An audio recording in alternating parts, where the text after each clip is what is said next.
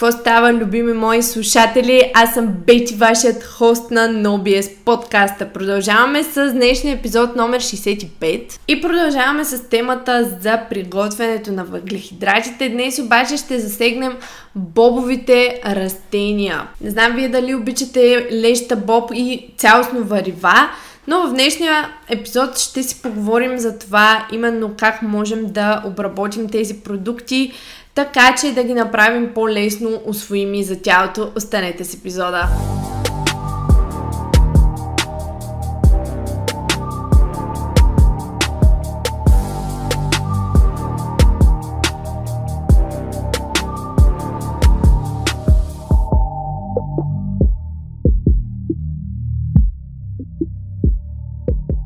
Първо нека да си припомним всъщност кои храни принадлежат към зърнено-бобовите култури. Това са фасула, соята, грахът, лещата, нахутът, баклата.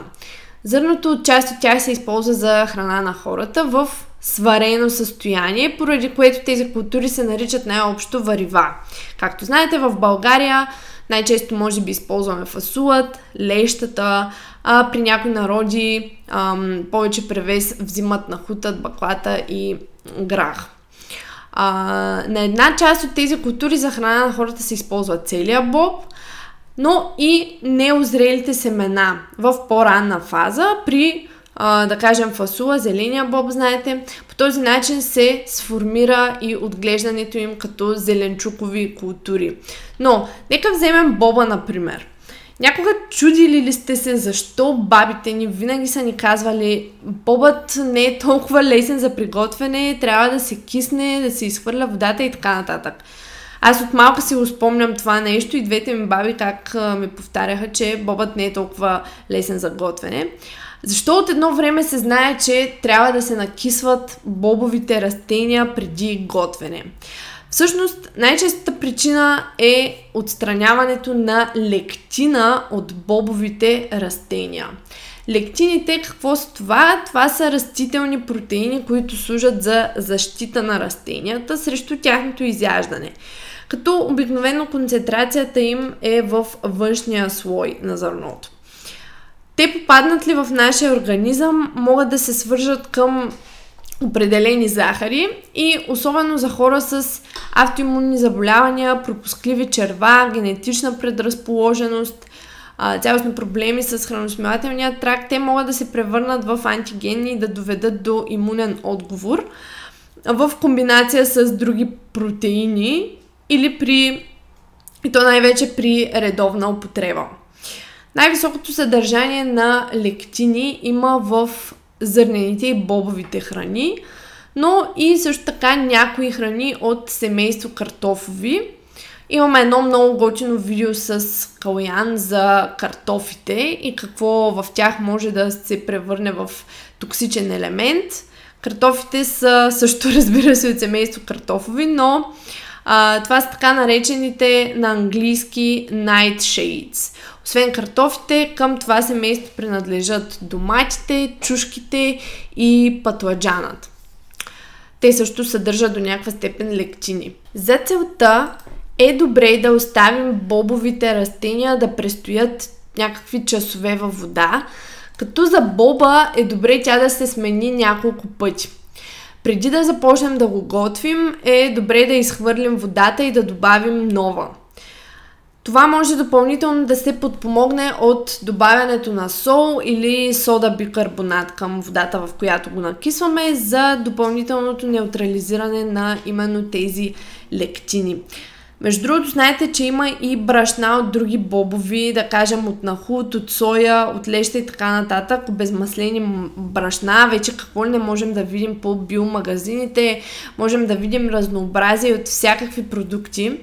А, ако си печем хляб с брашно от нахут или някаква смес брашна от цялостно бобови култури, бобови храни, трябва да имаме едно на ум, че лектините са резистентни на суха топлина. Т.е. когато нямаме влага, когато нямаме течна среда, те са резистентни на тази обработка и остават а, не, то, не до там усвоими за тялото, дори ако ги изпечем т.е. там, където липсва вода. Така че не трябва да прекаляваме с използването на тези брашна в сухо състояние и директно печене. Например, Ам, същото се отнася и за ядковите и семенните брашна. Ако искаме да подобрим тяхното на английски така нареченото bioavailability, ам, bioavailability, по-скоро, ако искаме да подобрим тяхното освояване, ако използвате, да кажем, ленено брашно, т.е. обезмаслено, стрито на прах ленено семе, което от към макроси, между другото, е супер, но давам пример с него.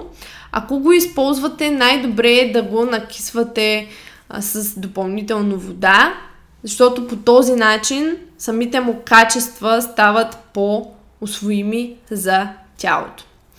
Така, отделно от тези примери да се върнем към бобовите култури. Кои са методите за предварителна подготовка на бобовите растения? Всъщност, Единият от методите е ферментация, но за него по-скоро ще говорим в някой друг епизод. Вторият метод е покълването. То е по-подходящо за семена, ядки, зърнени, бобови растения. Ако си спомняте, в училище сме правили експерименти с боб в буркан, в влажна среда или с вода и след няколко дни се появяват зелени стръкове. Не знам дали спомняте, аз това по бити техника мисля, че беше, може и по биология да е било, не знам, бъркам се вече, беше доста отдавна, но много ясно си го спомням как имахме за задача да покълнем бобови зърна. Навярно сте виждали разни салати също така с соеви кълнове или алфалфа и така нататък, но отново е добре кълновете да се обработят чрез сутиране или друг вид термична обработка, защото, внимание, не всички кълнове могат да се ядат в сурово състояние. Например, неварен боб, дори покълнал, не трябва да се консумира, защото е доста токсичен за организма. Така идваме и до най-традиционния метод на кисване и сваряване. Това, което и нашите баби отдавна знаят. Накисването на боба и цялостно на зърнените храни, както за което говорих и в предния подкаст всъщност, може да намали количеството на така наречените антинутриенти или по-скоро да неутрализира тяхното действие. Накисването намалява съдържанието на лектини в повечето бобови от 820 единици до 3,2, както и варенето в тенджера под налягане. Затова препоръката за хора с а, доказана лектима, не, лектинова непоносимост, извинявам се, да, има такова нещо, все пак лектините са протеини. Доста често има препоръка те да накисват и след това да използват тенджера под налягане за всички бобови храни, които ядат. Преди да продължим с днешния епизод на NoBS подкаста, искаме да ви споделим за NoBS Trend. NoBS Trend е платформата, която ще ви прави по-силни и по-силни постоянно – това е онлайн коучинг услуга от NoBS Fitness, подходяща за хора, които искат да покачат сила и мускулна маса или имат за цел да подобрят плавно своята телесна композиция. Платформата вие получавате подходяща за вас тренировъчна стратегия и програма, коучинг за техниката на упражненията, подробен хранителен наръчник, като всичко това се случва с помощта на софтуер за десктоп и мобилно приложение. А треньорският екип на NoBS Fitness ще бъде до вас по пътя на постигането на целите ви. Цената на услугата е 149 лева на месец, като ако се присъедините към платформата до края на юни, получавате безплатен подарък 100% магнезиев карбонат за ръце NoBS Chalk. За повече информация посетете no-bullshit-fitness.com наклонена черта NoBS долна черта Strength или кликнете линка в описанието. Нека продължим. Другото нещо, което можем да направим е да се храним с храни, да имаме присъствие в менюто на елементи, които имат способността да неутрализират лектините.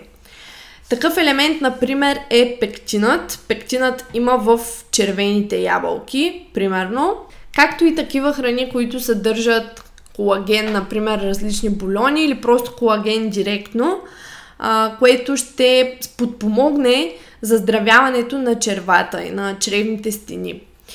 Така че пак виждате, да, антинутриенти има, лектини има в бобовите, има, но правилната подготовка и разнообразното хранене могат да ги неутрализират. И пълното им изключване е невъзможно.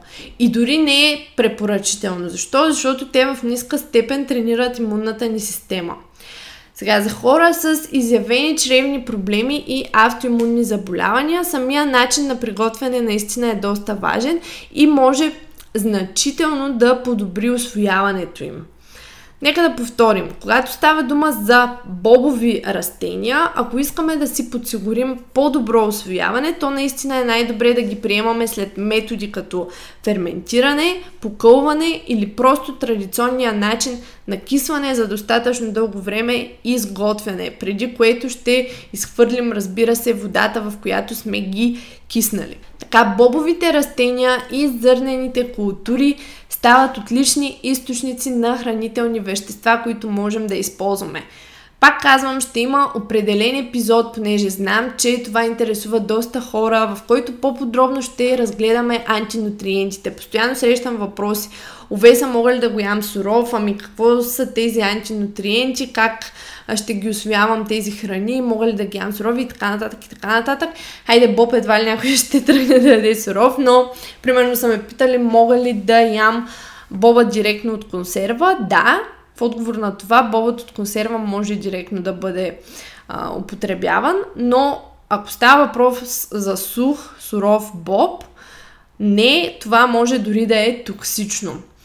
Но ако си приготвим храната подобаващо, както правят нормалните хора, антинутриентите не са нещо опасно и дори а, тренират имунната ни система в малки количества.